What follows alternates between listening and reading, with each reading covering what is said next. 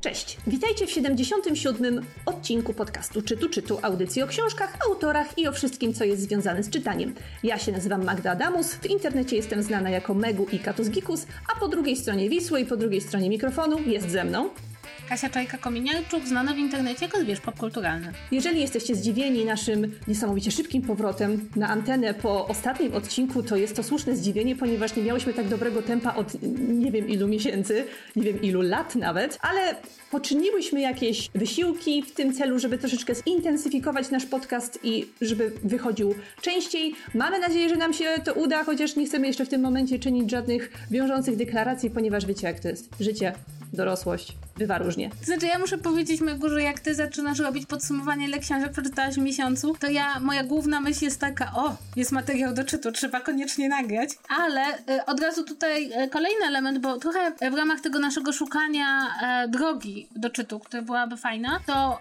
chyba trochę zmieni się proporcja polecajek do tematu odcinka, bo teraz wracamy trochę do tego, że polecamy po jednej książce przynajmniej chwilowo, a temat odcinka mamy bardziej rozbudowany, nie wiemy czy tak zostanie, ale to już jest drugi odcinek, w którym tak jest, więc chyba, chyba należy to zaznaczyć, że jest to jakaś nowa forma. Tak. I dzisiaj tradycyjnie rozpoczniemy od Was dwoma polecajkami, albo, albo nie polecajkami, to się okaże, bo ja w sumie nie wiem, o jakiej książce będzie mówiła Kasia. I zaczniemy od naszego tradycyjnego, ukochanego segmentu książek z torebki. Nie pamiętam, kiedy ostatnio tak to nazywałam. Chyba o tym nie mówiłyśmy już od paru odcinków, a potem przejdziemy do tematu głównego odcinka, który myślę, że będzie troszeczkę inny od tego, o czym mówimy zawsze, ponieważ opowiemy Wam o takich zakulisowych różnych działaniach z rynku książki i będzie trochę bardziej biznesowo w tym odcinku, ale mamy nadzieję, że Wam się spodoba. Więc może zaczniemy od Kasi, tak odbiję pałeczkę. Dzisiaj ja tutaj poprowadzę, więc zapytam Kasię, co ostatnio przeczytała i o czym chciałaby Wam opowiedzieć. E, chciałabym Wam opowiedzieć o książce, którą ostatnio przeczytałam, a nawet widziałam jej autora, co wcale nie jest takie oczywiste, e, ponieważ ostatnio przeczytałam Chem Demokratycznej Młodzieży Sergieja Żadana, wydane przez wydawnictwo Czarne. Wydawnictwo Czarne w ostatnich miesiącach wydaje książki Żadana właściwie wszystkie po kolei, które już wyszły po polsku albo nie wyszły. Żadan był w Polsce znany od lat i zresztą bardzo lubiany i szanowany. Przede wszystkim w 2019 roku wyszła jego książka Internat. To jest być może jedno z najbardziej poruszających i przygnębiających książek o wojnie, jaką kiedykolwiek czytałam. No i kiedy zaczęła się wojna w Ukrainie, to internet się wziął i wyprzedał. Wydawnictwo Czarne chyba, e, tutaj będę okrutna, zobaczyło szansę, e, że jest popyt na książki i literaturę ukraińską i postanowiło wznowić Żadana. I ja jestem wydawnictwu Czarne niesamowicie wdzięczna, bo pomijając już fakt, że bardzo dobrze, że Żadan dostaje pieniądze za swoje książki, to jest to po prostu niesamowicie dobry i ciekawy pisarz, którego te wcześniejsze książki, wcześniejsza twórczość, nawet jeśli wychodziła po polsku, to łatwo ją było przeoczyć, czy no gdzieś tam ginęła w tłumie. Tymczasem teraz po prostu mamy całą taką nową serię, ona jest zresztą wydawana spójnie, wizualnie, w związku z tym też nie ukrywajmy, ładnie wygląda na półce, jak się ją stawia obok siebie. Ale chciałabym właśnie powiedzieć o książce Chem Demokratycznej Młodzieży. To jest książka, która chyba pierwszy raz wyszła w 2006 roku, jeśli się nie mylę, tak.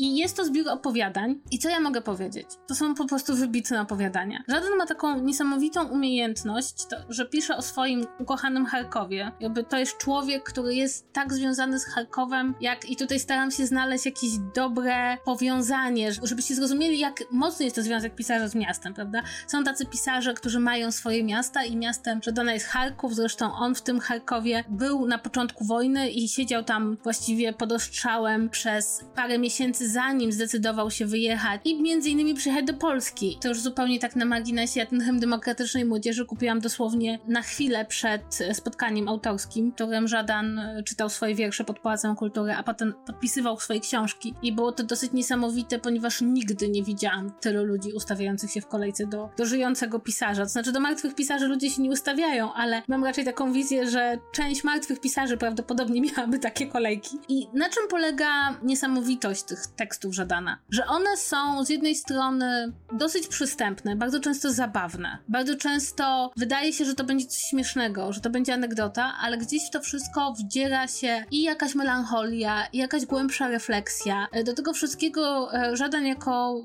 literaturoznawca z wykształcenia nawiązuje do bardzo wielu tradycji literackich, zwłaszcza tych eksperymentalnych ukraińskich, które nam są obce, a tam e, podejrzewam są bardzo dobrze rozpoznawalne. I nawet jeśli my sami nie jesteśmy w stanie rozpoznać poznać wszystkich tropów i elementów, no to widać, że to jest taka literatura z pomysłem, to jest taka literatura, której o coś chodzi. I dlaczego polecam Chem Demokratycznej Młodzieży? Ponieważ bardzo wiele książek Żadana wymaga pewnego skupienia, zwłaszcza na języku, zwłaszcza na tym, co się dzieje, bo tam, tam się bardzo dużo dzieje w warstwie języka, w warstwie pewnego literackiej gry, nawiązania. Zresztą Żadan jest też poetą. Ja uwielbiam jego wiersze. I tutaj na marginesie, jeśli będziecie mieli okazję przeczytać jego tomik Drochobycz, to bardzo, bardzo polecam, bo jest świetny. To Polski Instytut Wydawniczy wydał, a nie Czarne, więc e, można sobie sięgnąć także po poezję, która jest naprawdę dobra. Natomiast moim zdaniem w opowiadaniach Żadan najbardziej błyszczy. Po prostu ta forma między właśnie jakąś taką króciutką formą, a czymś dłuższym, moim zdaniem najlepiej pozwala mu pokazać, jakim jest mistrzem budowania pewnej atmosfery, mistrzem też humoru, jak już wspomniałam. Część rzeczy jest bardzo zabawna. Wydaje mi się, że rzeczą, która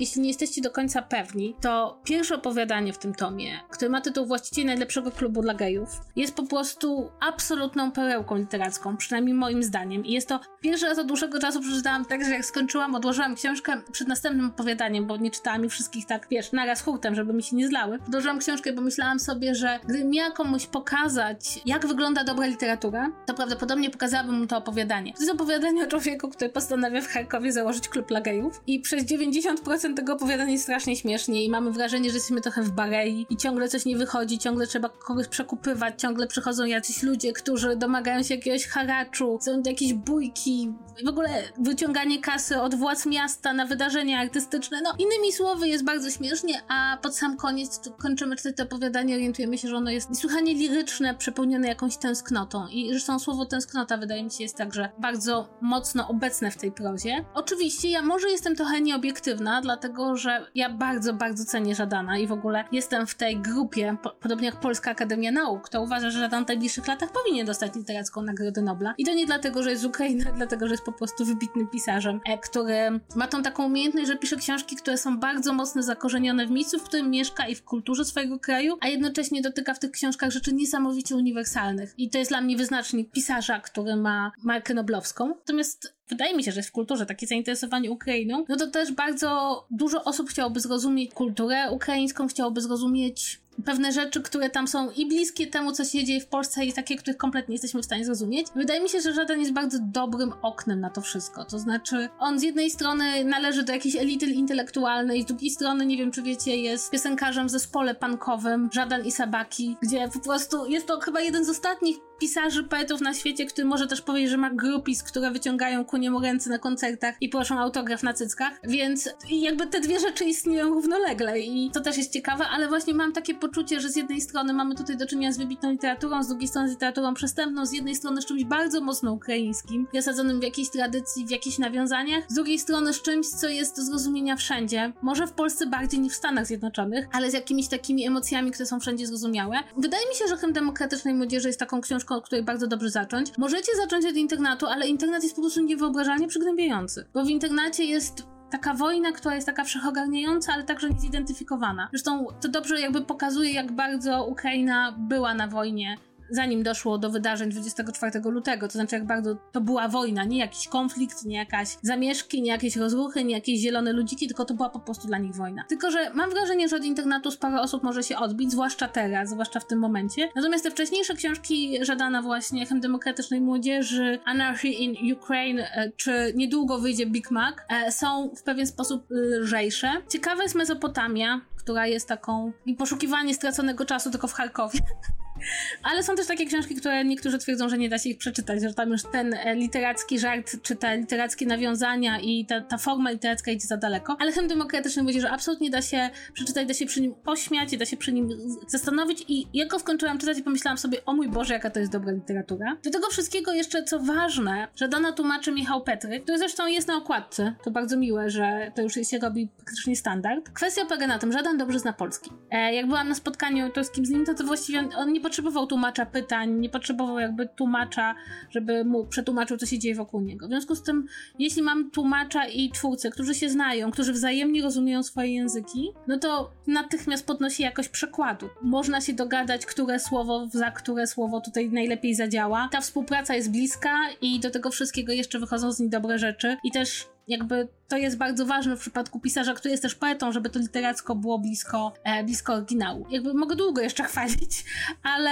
ale po prostu mam takie wrażenie, że dużo osób może mieć poczucie, że będzie jakaś bariera między nimi a literaturą ukraińską, że to jest coś innego, egzotycznego, a tymczasem ja czasem mam takie poczucie właśnie, jak czytałam to opowiadanie, że to jest jak wracanie do domu. To znaczy, jak czytanie kogoś, kto pisze w bardzo podobnej wrażliwości jak nasza. W związku z tym nie musisz sobie tej wrażliwości przekładać, nie musisz jak w przypadku często czytania literatury anglosaskiej myśleć sobie, aha, ta osoba wychowała się tak innej kulturze, że ja muszę sobie to przełożyć na nasze jej przeżycia. Tutaj masz takie, a, znam to znam to, znam tych ludzi, znam tą sytuację, to oczywiście ten chaos ukraiński jest trochę większy niż polski, nawet większy niż polski lat 90., e, ale wciąż gdzieś, gdzieś w tym wszystkim jest jakaś taka emocjonalna bliskość. Słyszycie, że mi się podoba, tak? Słyszycie, że, że namawiam, ja w ogóle namawiam do dołączenia do fanklubu Żadana. To jest bardzo miły fanklub, bo autor jest do tego wszystkiego aktywny w social mediach i kiedy nie reklamuje swojej trasy koncertowej po Europie, charytatywnej trasy koncertowej, na której zbiera pieniądze na Ukrainę, albo kiedy nie kupuje samochodów dla wojska ukraińskiego, a obecnie to już jest jego chyba nauk. No po prostu nie ma dnia, żeby nie kupił samochodu dla ukraińskiego wojska i ma chyba ambicje kupić 100 samochodów z tych zebranych pieniędzy. To wrzuca niewyobrażalnie złośliwe tweety pod adresem Rosji na Twittera i to, słuchajcie, gdyby ktoś chciał przejść kurs, co to znaczy być złośliwym, to poziom złośliwości Żadona jest taki, że ja czytam te tweety i mam takie, Boże, daj mi, daj mi ten dar.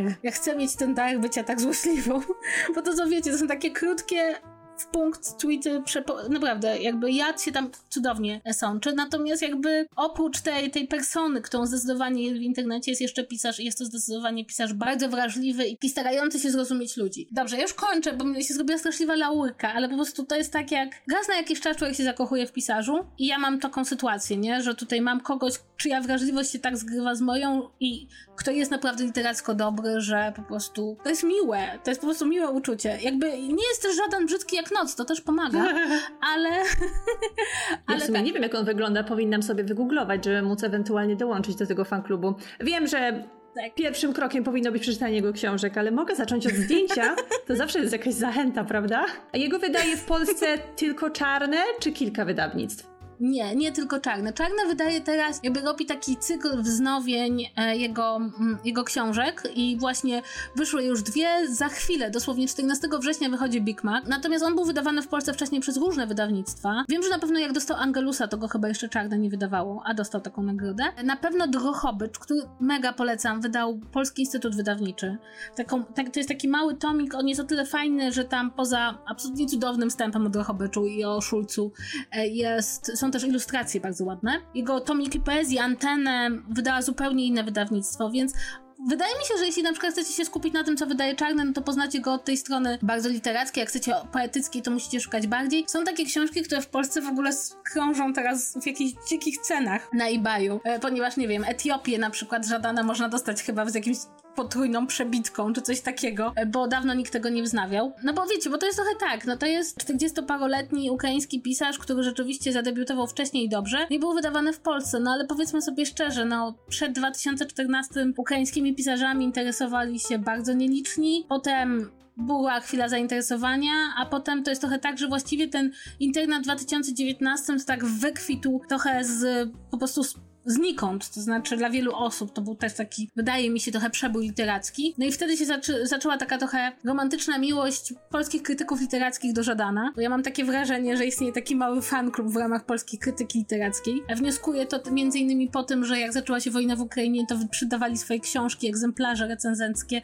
i co, i komu przesłali te pieniądze? Żadanowi do Charkowa. E, natomiast, natomiast jakby nikt się tym za bardzo nie interesował. No mam takie poczucie, nie udawajmy, nie wszyscy byliśmy wielbicielami literatury ukraińskiej kilka lat temu. W związku z tym te książki wychodziły, ale gdzieś tam bokiem i chyba były bardziej znane wśród ludzi, którzy się po prostu interesują literaturą Europy Środkowo-Wschodniej niż, niż były po prostu hiciorami. Natomiast to spotkanie autorskie, na którym byłam, to było takie spotkanie, takiej energii. Ja podejrzewam, że to jest taka energia, która częściej jest na, nie wiem, na koncertach niż na, na spotkaniach e, autorskich, bo, bo mnóstwo osób, bardzo dużo młodych ludzi z Ukrainy było, ale było mnóstwo Polaków. Oczywiście nikt, nikt nie chciał żadnego tłumaczenia. Tam tłumacz nie miał co tłumaczyć do dowcipów ani wierszy. No a potem ta kolejka udowodniła mi, a musiała być to kolejka głównie Polaków, dlatego że jakby no, nowe, mieli nowe wydania w języku polskim, więc uświadomiła mi, że fan klub rośnie, więc was zapraszam do fan klubu. To bardzo miło być wielbicielem dobrego pisarza. To jest bardzo miłe uczucie, więc, więc polecam. Mamy nadzieję, że też tak czasami macie. z różnymi pisarzami, niekoniecznie z Żadanem, ale Żadana Kasia, jak widać, bardzo gorąco Wam poleca. I po tej miłej laurce, aż głupio jest mi przechodzić do mojej książki, ponieważ moja książka jest z totalnie innego porządku. Tutaj mieliśmy, powiedzmy, bardziej za, zaawansowanego pisarza poruszającego poważne tematy o wojnie, o życiu i tak dalej, a ja tutaj do Was przychodzę z czarogejami i nie wiem, jak o tym powiedzieć, żeby nie było, żeby nie wyszło idiotycznie. No dobrze, trudno. Przeczytałam taką książkę, nic, nic, nic na to nie poradzę. E, to nie tak, że e, w jakikolwiek sposób się e, tego wstydzę. Po prostu ostatnio mam straszną ochotę na czytanie anglojęzycznego fantazy z wątkami queerowymi. A ponieważ coraz więcej takich książek się pojawia, w których mamy nie tylko bohaterów, ale bohaterki i ich związki, to jakimś tam dziwnym trafem w mój radar y, te książki wpadają, tym bardziej, że są nagradzane y, wśród ludzi, którzy interesują się y, fantastyką, a niektóre nawet doczekują się takich bardzo górnolotnych tytułów. Nie wiem, czy słyszałaś na przykład, czym jest Święta Saficka Triada. To, to są różne serie fantazy z elementami lesbijskimi na przykład, a w mój radar ostatnio wpadł początek trylogii Frey Marsk, której pierwszy tom nosi tytuł A Marvelous Light. I to jest bardzo przyjemne fantazy z, chciałam powiedzieć, delikatnymi wątkami romansowymi, ale tego romansu i tych scen jednak erotycznych jest tam odrobinę więcej. Jeżeli pamiętacie kiedyś takie stare odcinki czytów, w których Kasia omawiała bodajże serię Captive Prince, Zniewolony Książę, to to będzie coś w podobnych klimatach, mam wrażenie. Więc Freya Marsk zaczynała jako autorka fanfików, ale przyznam, że o ile zazwyczaj jest to uznawane, mam wrażenie, za wadę, to w tym przypadku w ogóle nie czuć tutaj żadnego negatywnego wpływu zaczynania w takim, a nie innym środowisku. I A Marvelous Light jest to historia, która rozgrywa się w edwardiańskiej Anglii, czyli mamy początek XX wieku. Naszymi bohaterami jest dwójka urzędników, którzy są takimi odpowiednikami swoich ról po stronie magicznej społeczeństwa i po stronie niemagicznej społeczeństwa. Ponieważ okazuje się, że w tym świecie istnieją czarodzieje. Trochę jak w Harrym Potterze, o ile jeszcze w ogóle możemy wspominać o Harrym Potterze. I sam początek tej powieści również dosyć mocno przypomina Harry'ego Pottera, a przynajmniej przypomina jeden z moich ulubionych rozdziałów, to znaczy ten, w którym pojawiają się dwaj premierzy, premier ludzki i minister magii, którzy się spotykają i mamy taki mm, mindfuck, bo się okazuje, że ludzkie rządy tak naprawdę wiedzą o tym, że istnieje świat czarodziejów, tylko za bardzo nie wiedzą, na czym polega. Tutaj jest bardzo podobna sytuacja, to znaczy świat czarodziejów jest ukryty. Działa w tajemnicy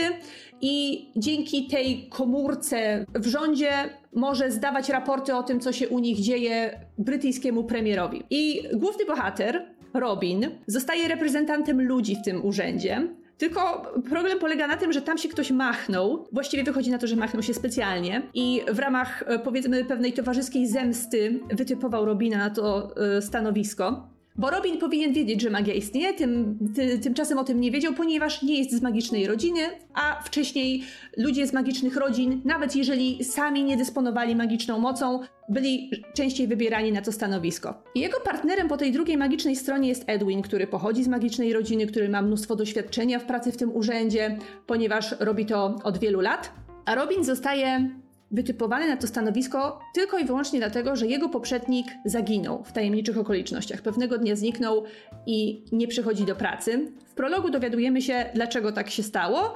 I w prologu mamy już zarysowanie głównej akcji, to znaczy cała fabuła książki polega na poszukiwaniu magicznego artefaktu, którego położenie znał ten zaginiony poprzednik Robina. Na tym będzie polegała cała historia, że oni będą szukać tego magicznego artefaktu, w międzyczasie odkryją trochę więcej informacji na temat tego, skąd u ludzi wzięła się magia, skąd wzięli się czarodzieje, dlaczego zaczęli czarować. Podoba mi się bardzo ta, ten pomysł na to, skąd, y, skąd w świecie ludzi wzięła się magia, bo o, okazuje się, że oni wzięli ją od magicznych stworzeń i na pamiątkę tego wszystkiego została zawiązana powiedzmy pewnego rodzaju umowa, której moc została tchnięta w kilka artefaktów. Z tymi artefaktami właśnie będą związane te całe poszukiwania, ponieważ w międzyczasie, jak to zwykle w takich sytuacjach bywa, okaże się, że są jacyś źli czarodzieje, którzy będą próbowali te, te artefakty wykorzystać do swoich niecnych celów. W międzyczasie pojawi się jakaś klątwa, którą trzeba będzie z biednego Robina zdjąć, który będzie przez tą klątwę bardzo cierpiał, a przez to wzbudzał i nasze współczucie, i współczucie tego swojego kolegi z pracy Edwina,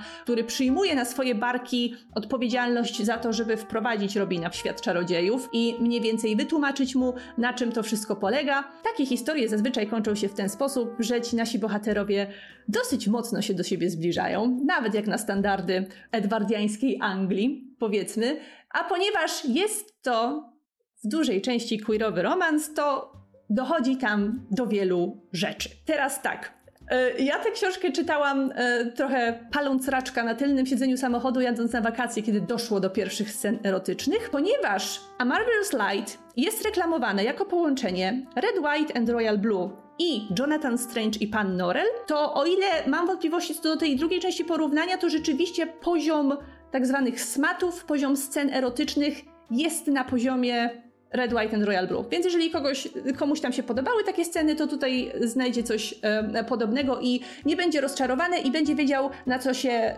przyszykować. Są to dosyć szczegółowe opisy, nie powiem, ale czyta się to bardzo przyjemnie. Mimo, że sceny są bodajże trzy w całej książce, to są, jak na moje standardy, na tyle intensywne, że potem wydawało mi się w mojej głowie, że tych scen było o wiele więcej. Ja tak naprawdę aż tak dużo ich nie było. To, co mi się w tej książce podoba, to to jest to, że ona pokazuje, że chociaż jest to świat czarodziejów, więc y, coś niezwykłego, to wciąż są to Anglicy, Anglicy z wyższych sfer, którzy bywają snobami, uwielbiają różne gry towarzyskie, więc dużo czasu nasi bohaterowie, szukając tych magicznych McGuffinów, spędzają wśród brytyjskiej magicznej elity. I okazuje się, że są to ludzie wstrętni. Parają się rozrywkami typu zapraszanie pośród swojej szeregi ludzi niemagicznych tylko i wyłącznie po to, żeby bawić się ich kosztem, żeby potem podawać im środki na zapomnienie i odstawiać w miejsce, z, których, z którego ich zgarnęli, żeby po prostu takim zwykłym człowiekiem się pobawić. Z jednej strony było to fajne, bo to troszeczkę osadzało całą akcję w takich klimatach przypominających Downton Abbey, a ja lubię takie klimaty, lubię te dekoracje, a to były dekoracje wielkich posesji, wielkich brytyjskich willi albo zamków i to było całkiem przyjemne. Z drugiej strony mam wrażenie, że bohaterowie jednak troszeczkę za dużo czasu spędzali na towarzyskich gierkach i zabawach zamiast popychać akcję do przodu. Więc to nie jest tak, że ta książka była dla mnie jakimś objawieniem i nie mam do niej absolutnie żadnych zastrzeżeń. Ale jeszcze bardziej podobała mi się kreacja bohaterów, bo tutaj widać, że autorka rzeczywiście ma pomysł na to, jak rozwijać rodzące się uczucie między bohaterami, nie tylko bazując na pretekstach i takich klasycznych tropach, bez uwzględnienia ich charakteru i tego, co przeżyli wcześniej, bo tutaj dosyć dużo jednak zasadza się na traumie i na tym, co ci bohaterowie przeżyli w swoim dzieciństwie. Edwin na przykład jest opisywany jako totalny tchórz, ale to jego tchórzostwo jest bardzo łatwo wytłumaczalne, tym, że był dręczony przez swoje rodzeństwo, głównie przez brata, za to, że nie był taki magiczny jak inni. Ponieważ pomysł Frey Marsk na świat magiczny w tej książce polega na tym, że nie każdy czarodziej ma tyle samo magii co inny. I magia to nie jest coś, co da się wyuczyć. Edwin ucieka w książki, jest takim totalnym nerdem, próbuje opanować tą magię po prostu wkuwając zaklęcia na pamięć, ale przez cały czas widać, że wciąż tej organicznej mocy jako mag ma za mało, więc mu to nie wychodzi. Z tym właśnie jest związane to poszukiwanie magicznych artefaktów, ponieważ być może one mogą wpłynąć na to, żeby ktoś miał tej mocy więcej. Ale to jest siłą rzeczy, Mety porównywała tą książkę trochę do Harry'ego Pottera, ponieważ i tu mamy ma magików Anglii, i tutaj mamy magików w Anglii. I ten pomysł jest o tyle ciekawy, że od razu mamy zarysowanie pełnych, pewnych społecznych konfliktów i społecznych nierówności, które występują nie tylko dlatego, że mamy do czynienia z elitą społeczną, ale też dlatego, że magia nie jest porówni dystrybuowana wśród wszystkich ludzi magicznych. I na przykład, będąc członkiem magicznej rodziny, można tej magii w ogóle nie posiadać. I w tej książce też są tacy bohaterowie. Tymczasem przeciwieństwie do Edwina, trauma Robina, już trudno mi to nazwać traumą, powiedzmy, że jest to lekka niedogodność, polega na tym, że jego rodzice byli bardzo rozrzutni i kreowali się na filantropów w, wśród śmietanki towarzyskiej, brylowali, liczyli na poklask i robili wszystko, żeby być rozpoznawalni, żeby dostawać uznanie i przez to roztrwonili cały majątek rodziny, a potem było się im zmarło i teraz Robin jako najstarszy z rodzeństwa, ponieważ ma jeszcze młodszą siostrę, musi o tą siostrę zadbać, więc spada na niego dużo duża odpowiedzialność, której on nie chce. To jest trochę gorzej zarysowany wątek. Nie mówię, że każdy z bohaterów musi zostać obdarowany równą proporcją traumy i tragicznych wydarzeń w swoim życiu, ale pod tym względem Robin był odrobinę mniej ciekawą postacią, powiedzmy, przy czym ilość przykrych wydarzeń i wiarygodnego opisu, jak te przykre wydarzenia wpływają na charakter w przypadku Edwina, dla mnie to było wystarczające. Poza tym faktem, że nie każdy rodzi się z identyczną ilością magii w żyłach, fajne jest w tej książce jeszcze to, że czaruje się wykorzystując sznurek. I wykorzystując taką zabawę, o której ja wcześniej nie wiedziałam, jak się nazywa, ale moi czytelnicy na Instagramie mnie uświadomili, że ta zabawa nazywa się kocia kołyska i potem sobie przypomniałam, że ja to robiłam, jak byłam mała. Bawiłam się takim sznurkiem, trzeba takie figury różne między palcami układać, a potem je przeciągać, żeby przechodziły i transformowały w inne figury. I właśnie jeżeli ktoś ma tej magii mało, to może się wspomagać takim sznurkiem i wtedy sobie troszeczkę wzmacniać moc czarów, które rzuca. Więc to też było bardzo ciekawe. I tu jest rzeczywiście w tym świecie kilka fajnych pomysłów na na to, jak wykorzystywać magię, skąd ta magia się bierze. Przy czym przez to, że książka jednak w dużej mierze stawia na wątki romantyczne, to ten świat mógłby być moim zdaniem jeszcze bardziej rozbudowany. Po prostu on spodobał mi się tak bardzo, że pragnęłam wydobyć z książki trochę więcej szczegółów na temat tego, jak ten świat działa, jak ci czarodzieje, utrzymując swoje istnienie w tajemnicy, żyją wśród pozostałych Brytyjczyków, a ta pierwsza część nie zdradza nam na ten temat aż tak dużo i po prostu chciałabym więcej. Bo to jest początek trylogii. To jest początek trylogii. Czyli jesteśmy, dopiero poznajemy bohaterów, oni się w coś ładują, ale jeszcze dwa tomy, zanim ich historia się zamknie, tak? To znaczy, Czyli ich historia, całość. ich historia tak naprawdę, powiedzmy, że dochodzi do pewnego etapu, do Punktu. pewnej konkluzji na koniec tej pierwszej części, ponieważ druga część będzie o bohaterkach i będzie o y, innych bohaterkach, z których jedna się w tej pierwszej części pojawia, ponieważ to będzie młodsza siostra głównego bohatera, więc druga część y, będzie miała właśnie takie safickie elementy, nazwijmy to, bo tam też będzie romans oczywiście. Nie mam pojęcia o czym będzie trzecia, i trudno mi w tym momencie powiedzieć, jak ta intryga, która zawiązała się w pierwszym tomie, będzie rozciągała się na pozostałe dwa. Tam jest potencjał, żeby to rozwinąć i żeby podbić stawkę, i mam nadzieję, że autorka będzie się tego trzymać, bo lubię historie fantazy. Jestem łatwa. Lubię historie fantazy, które po prostu mają bardzo wysoką stawkę związaną z ratowaniem całego społeczeństwa albo całego świata, że jest zagrożenie, które zagraża wszystkim, a nie tylko pojedynczym osobom. Więc liczę, że to się rozwinie i nie tylko dowiemy się więcej o tym świecie, ale też yy, poznamy dalsze losy bohaterów z pierwszej części i dowiemy się coś więcej o tym, jak działa ta magia i jak te magiczne artefakty zagrażają wszystkim bohaterom. Ja tę książkę, drugą część już mam, ponieważ dostałam ją przedpremierowo do recenzji po angielsku, ponieważ niestety ta seria nie ma na razie planów, żeby wydać ją w Polsce. Nikt nie kupił chyba do niej praw. Aha, czyli tego nie ma po polsku.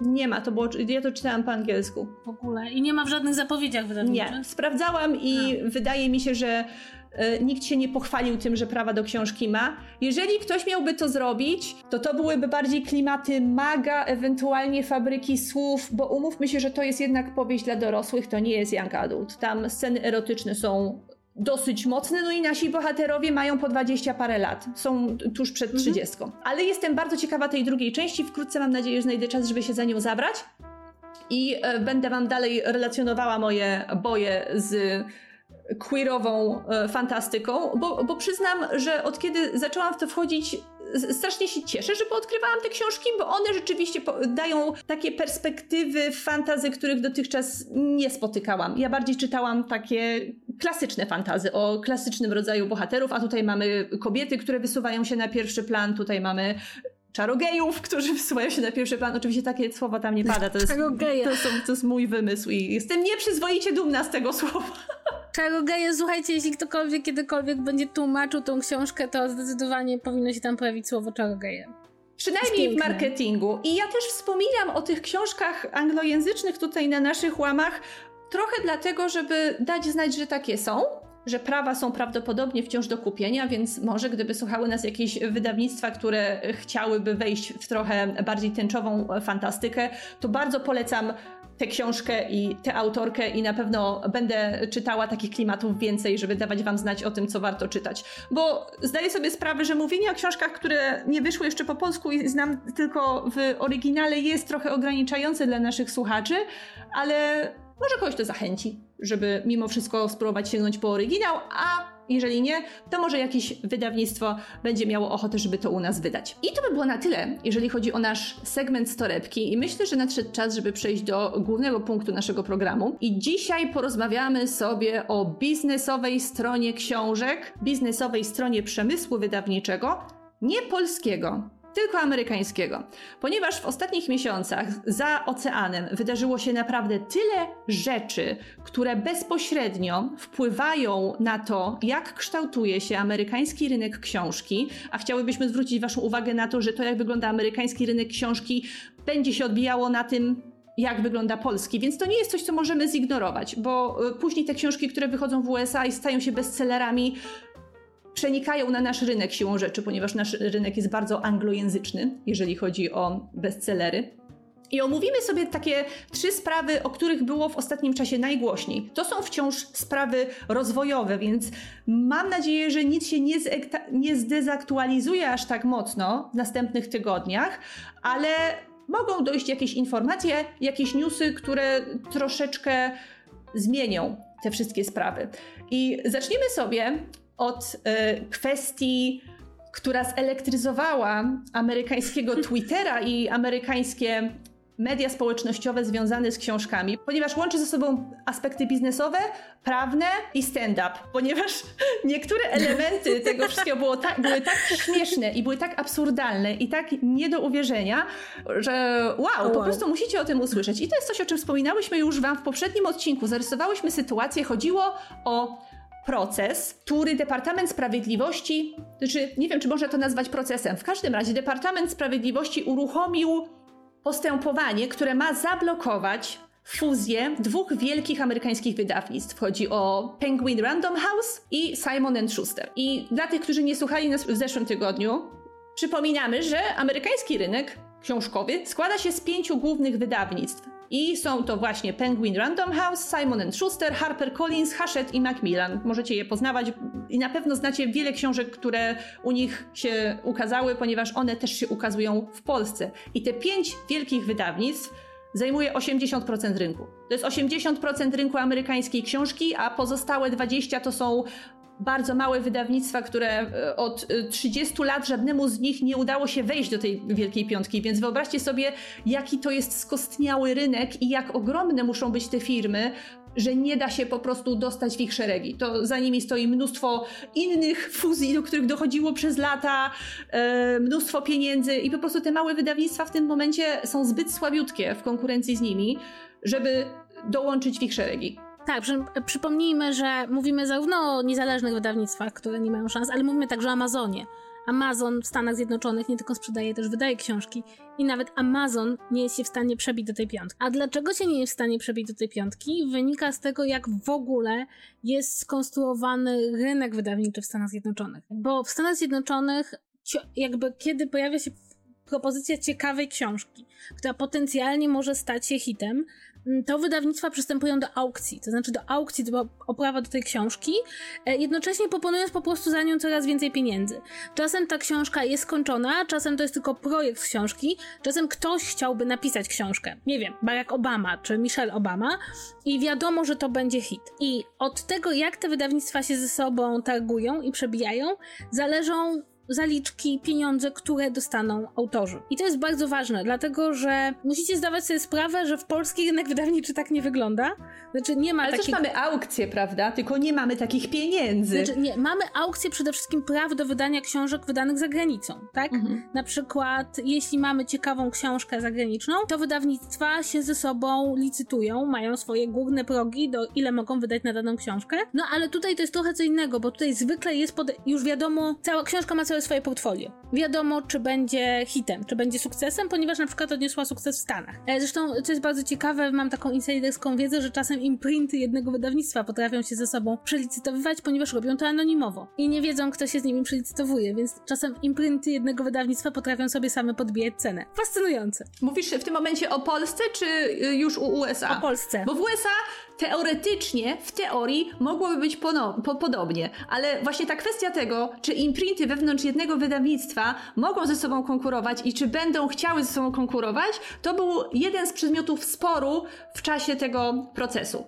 Tak nadmienię jeszcze, przesłuchania się już w tym momencie skończyły, ale jeszcze nie ogłoszono wyroku. Wyrok ma być ogłoszony później na jesieni. Więc teraz już mamy wszystkie informacje, które pojawiły się przed sądem, ale jeszcze nie wiemy, jak to się zakończy. Tak, a wracając do tych aukcji, dlaczego zmniejszenie się puli tych pięciu wydawnictw jest tak poruszające dla branży, nie tylko dla, dla całej branży wydawniczej, bo pamiętajcie, że też bardzo ważnymi osobami w amerykańskiej branży wydawniczej są agenci literaccy. W Polsce oczywiście są pisarze, którzy mają agentów literackich, ale posiadanie agenta literackiego nie jest konieczne, żeby odnieść sukces, czy nie jest konieczne, żeby sprzedać prawa do książki. W Stanach Zjednoczonych musisz mieć agenta literackiego, bo agent literacki, który dostaje procent od twojej zaliczki, od twoich pieniędzy, no dba o to, żeby podbijać na przykład stawkę, dba o to, żeby tak cię sprzedać, żeby te wydawnictwa się licytowały. No i teraz wyobraźcie sobie sytuację, mam pięć wydawnictw, tych największych, które licytują się o książki, mają największe budżety na marketing. Ogólnie wiadomo, że te książki raczej się sprzedadzą, tak? To nie będzie coś, jakieś takie niszowe wydawnictwo, które być może ktoś tam gdzieś coś słyszał. I teraz wyobraźcie sobie, mamy pięć wydawnictw i one się licytują. No i w bardzo wielu licytacjach na samym końcu był właśnie Penguin Random House i Simon Schuster. W momencie, w którym Penguin Random House i Simon Schuster stają się jednym wydawnictwem, przestają się ze sobą licytować. Z pięciu graczy, którzy mogą potencjalnie podbijać stawkę, Robi się czterech graczy, którzy mogą potencjalnie podbijać stawkę. Ale to nie jest wszystko, bo jeden z tych graczy, którym właśnie byłby potencjalnie Penguin Random House i Schuster Simon Schuster po takim związku, po połączeniu się w jedną firmę, miałby bez porównania więcej pieniędzy niż wszyscy inni. Czyli potencjalnie w przypadku, powiedzmy, jakiejś książki, która byłaby murowanym hitem, oni mogą przelicytować wszystkich. To nawet nie tyle, że mogą przelicytować wszystkich, ale ponieważ nie będą mieli konkurencji, mogą pisarzom oferować o wiele mniejsze zaliczki niż we wcześniejszej sytuacji, kiedy tego mergeru nie było. I szacuje się, że jeżeli oni zrobią tą fuzję, to to nowe wydawnictwo to będzie jedna trzecia amerykańskiego rynku książki. Wyobraźcie sobie, jaki to jest moloch? Jedna trzecia rynku książki, przy czym będą mieli 50% wpływów czy tam udziałów w tych największych bestsellerach, w tych książkach, to się nazywa top sellers, czyli w tych książkach, za prawa do wydania których wydawnictwa płacą największe stawki, które zaczynają się od 250 tysięcy dolarów. To są w ogóle za chore pieniądze. I to są, to są te książki, które są namaszczone na największe bestsellery. I oni, jako to nowe wydawnictwo, będą mieli 50% ty, tych książek na rynku. To jest niesamowita władza i niesamowite pieniądze. Znaczy w tym momencie, dlaczego w ogóle mamy proces tego typu? Ponieważ no w Stanach są słabe, bo słabe, ale przepisy antymonopolowe. Znaczy innymi słowy, staramy się e, przy każdej takiej dużej fuzji, dużych e, podmiotów na jakimś rynku e, sprawdzić, czy nie idziemy w taką stronę, która doprowadzi do monopolu albo sprawdza jakiemuś właśnie podmiotowi na rynku tak niesamowitą przewagę. Prawdę powiedziawszy, o tyle jest niebezpiecznie, że w ostatnich latach przepisy antymonopolowe w Stanach Zjednoczonych zostały niesamowicie ograniczone i one przestają trochę działać działać i dochodziło już do wielkich fuzji. No jedną z takich wielkich fuzji, którą wszyscy na pewno pamiętacie był Disney i Fox, tak? Gdzie z kolei ze świata filmu zniknęło nam jedno studio. Z tych wielkich pięciu studiów zniknęło nam jedno. I dlaczego to jest właśnie takie ważne? Ponieważ jeśli na rynku pojawia się taki silny gracz, to to nie wpływa tylko jakby na te najważniejsze wydawnictwa, to wpływa na wszystko. Na to, ile zarabiają pisarze, ile zarabiają agenci, ile zarabiają inne wydawnictwa, ile zarabiają niszowe. Rozpada się cały układ, ponieważ jedno wydawnictwo zaczyna mieć taką przewagę, że zasadniczo rzecz biorąc może kształtować cały rynek książki. Tego typu zjawiska są niebezpieczne w każdej dziedzinie naszej gospodarki, ale w przypadku kultury jest to jeszcze bardziej niebezpieczne, dlatego że jeśli zaczynamy mieć kogoś, kto idzie w jakieś e, monopolowe mechanizmy w zakresie kultury, no to jak sami może dostrzegliście, nie jest dobrze, kiedy bardzo wąska grupa osób decyduje, co będziemy czytać, kogo będziemy czytać, kogo nie będziemy czytać. I zgadnijcie, kto najwięcej może stracić na tego typu mechanizmach. Jakby to jest pytanie za 10 punktów. No oczywiście wszyscy ci pisarze, którzy reprezentują na przykład marginalizowane grupy, mniej popularne grupy, inne narracje, którzy nie mają szans napisać prostego bestsellera.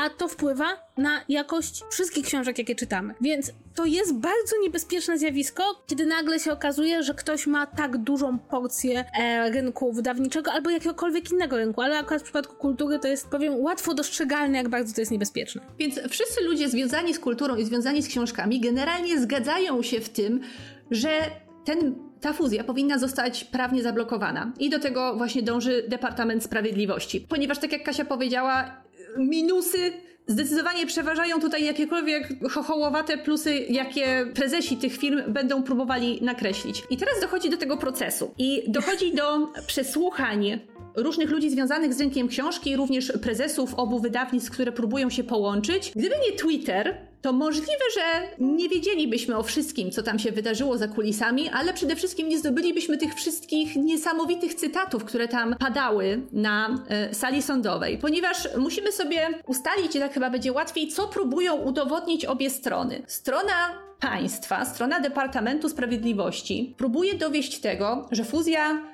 Pingwina i Simona, tak na nich będę teraz mówiła, fuzja Pingwina i Simona bardzo pogorszy sytuację autorów na rynku książki, że ponieważ nie będzie tej konkurencji, autorzy będą dostawali o wiele mniejsze zaliczki i o ile, kiedy pomyślimy sobie o tych 250 tysiącach dolarów, no to pewnie przychodzi nam na myśl, Boże, no to jak się po, pomniejszy o te 10 tysięcy, no to co to za problem? Tylko, że nie możemy myśleć tylko i wyłącznie o tych autorach potencjalnych bestsellerów, ale musimy myśleć o tych autorach książek, które sprzedają się o wiele gorzej i nie mają takich perspektyw na nie wiadomo jaką sprzedaż. Mówimy tutaj o autorach, dla których obniżenie tych potencjalnych stawek, obniżenie tych zaliczek to jest być albo nie być, że jeżeli oni dostają o te kilka tysięcy mniej, to wtedy nie będą mogli napisać tej książki, bo i tak zazwyczaj większość z nich łączy pisanie z normalną pracą, tak jak mnóstwo pisarzy w Polsce, mało kto sobie może pozwolić na to, żeby z pracy rezygnować. A jeżeli dostaną tych pieniędzy mniej, to po prostu ich książki nigdy nie powstaną. Przy czym to jeszcze jest ważne, żebyśmy zrozumieli mechanizm wypłacania zaliczek. To nie jest tak, że powiesz, napiszę książkę i dostaję wszystkie pieniądze od razu i żyjesz jak król pisząc tą książkę.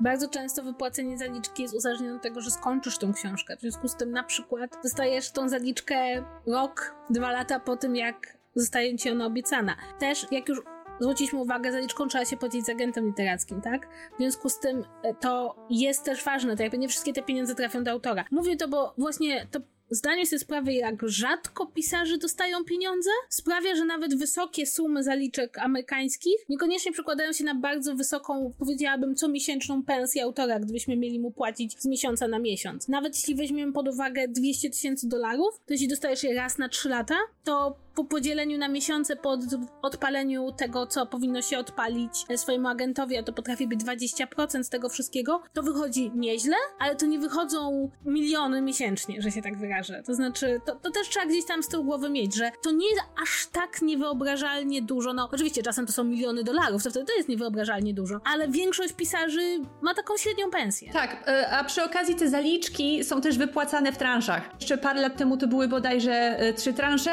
a teraz już już wydawnictwa przeforsowały to, żeby to były cztery transze, więc jeżeli wyobrażamy sobie, że jesteśmy autorem ze środkowej półki, który za swoją książkę dostaje, nie wiem, powiedzmy 15, 20 tysięcy dolarów, no to nie tylko, że on dostaje te pieniądze późno, bo może je dostać po paru miesiącach albo po roku, to jeszcze je dostaje na raty, więc to nie jest coś, z czego można bezpiecznie zakładać, że utrzymasz się przez dłuższy czas. Celem Departamentu Sprawiedliwości jest udowodnić, że nie może dojść do fuzji, ponieważ jest to szkodliwe dla autorów. Raz, będzie to szkodliwe dla rynku książki, chociaż akurat to argument o zmniejszeniu różnorodności to chyba nie jest coś, na co oni się powoływali w sądzie, ale generalnie chodzi o to, żeby udowodnić, że nowe wydawnictwo będzie bezkonkurencyjne, że nikt inny nie będzie mógł z nimi konkurować, czyli co będzie? Będzie monopol na rynku. A ta druga strona no, musi się jakoś wybronić i musi udowodnić, że absolutnie tak nie jest. Więc ich celem jest udowodnienie, że po pierwsze, nie są wcale takimi rekinami biznesu. To jest najlepszy element tego. Że planowanie bestsellerów i marketing bestsellerów nie istnieje. Oni przez cały proces próbują udowodnić, że to, że jakaś książka zostaje kupiona za miliony dolarów, to jest zwykły przypadek i to wcale nie jest dlatego, że oni planują z niej zrobić bestseller i to wcale nie jest równoznaczne z tym, że wydadzą miliony na jej marketing. Absolutnie nie. To jest w ogóle fenomenalne. To jest dwóch szefów wydawnictw, które próbuje przekonać publicznie, że nie mają zielonego pojęcia, jaka książka osiągnie sukces, a jaka nie. I oni w ogóle są jak dzieci we mgle, oni nic nie wiedzą. To jest w ogóle czarna magia i to jest fenomenalne, bo ich linia obrony jest ich własna niekompetencja. Tak, i tam się pojawiały takie stwierdzenia typu, że ci prezesi wydawnictw próbowali wszystkich gaslightingować. Raz, że marketing nie istnieje, a dwa, że powinniśmy im zaufać na słowo, bo oni obiecują w tym momencie, że imprinty wewnątrz wydawnictwa, owszem, wciąż będą brały udział w tych samych aukcjach. Oni to mogą zagwarantować, ale tylko na słowa, a zapytani wprost, czy jest jakiś instrument prawny, który może ich do tego zobowiązać, musieli pod przysięgą odpowiedzieć, że nic nie jest w stanie ich do tego zobowiązać, więc tak naprawdę mogą ci pokazać figę i nic z tym nie zrobić. Poza tym oni mają jeszcze taki argument, że musimy się połączyć, musimy mieć silne, wielkie wydawnictwa, właśnie po to, żeby była konkurencja wobec Amazona. I oni tego Amazona kreują na, taki, na takie swoje główne nemezis, z którym my, jako tradycyjny przemysł wydawniczy, musimy walczyć, i dlatego wielkie wydawnictwa są dobre, całkowicie pomijając przy tym no, kwestię monopolu na rynku i tego, jak będą traktowali swoich e, autorów i ile pieniędzy tym autorom będą wtedy oferować.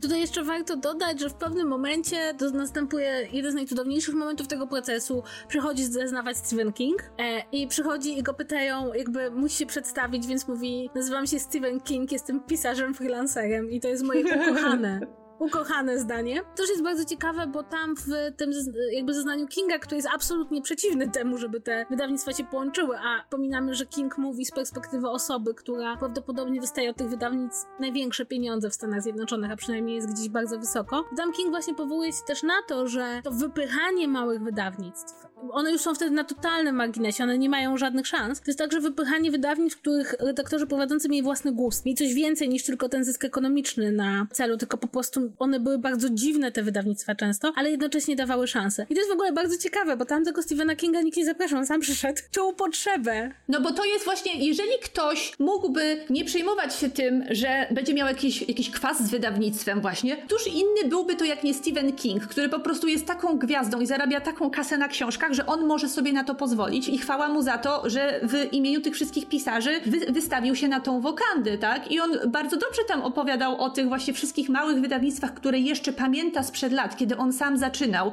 jakie było mrowie tych małych imprintów, niezależnych od wielkich wydawnictw i jak w tym momencie to wygląda, że no, tak jak już wspominałam, od 30 lat Wielka Piątka rządzi trzęsie rynkiem i nikt nie jest w stanie się przez tą barierę przebić. I ten proces jest, był kuriozalny i był niesamowity do śledzenia, jeżeli się miało Twittera, ponieważ tam bodajże dziennikarz The Publishers Weekly przez pierwszy tydzień tego procesu siedział i odwalał mrówczą pracę relacjonowania tego, co się na sali sądowej dzieje i pisania słowo w słowo, jakimi argumentami ci ludzie się bronią. I ten wątek był raz, że przekomiczny, dwa, że dostarczał niesamowicie ogromną ilość informacji na temat tego, co się dzieje za kulisami wyda wydawania książek, o których normalni ludzie tak na co dzień nie mają pojęcia. Tam pojawiały się takie terminy, które ja pierwszy raz na oczy widziałam, bo aż tak bardzo nie siedziałam w tej nomenklaturze wcześniej. Jakieś backlist, jakieś frontlist. Właśnie. A to akurat jest bardzo ciekawe, bo to ja akurat znam. To jest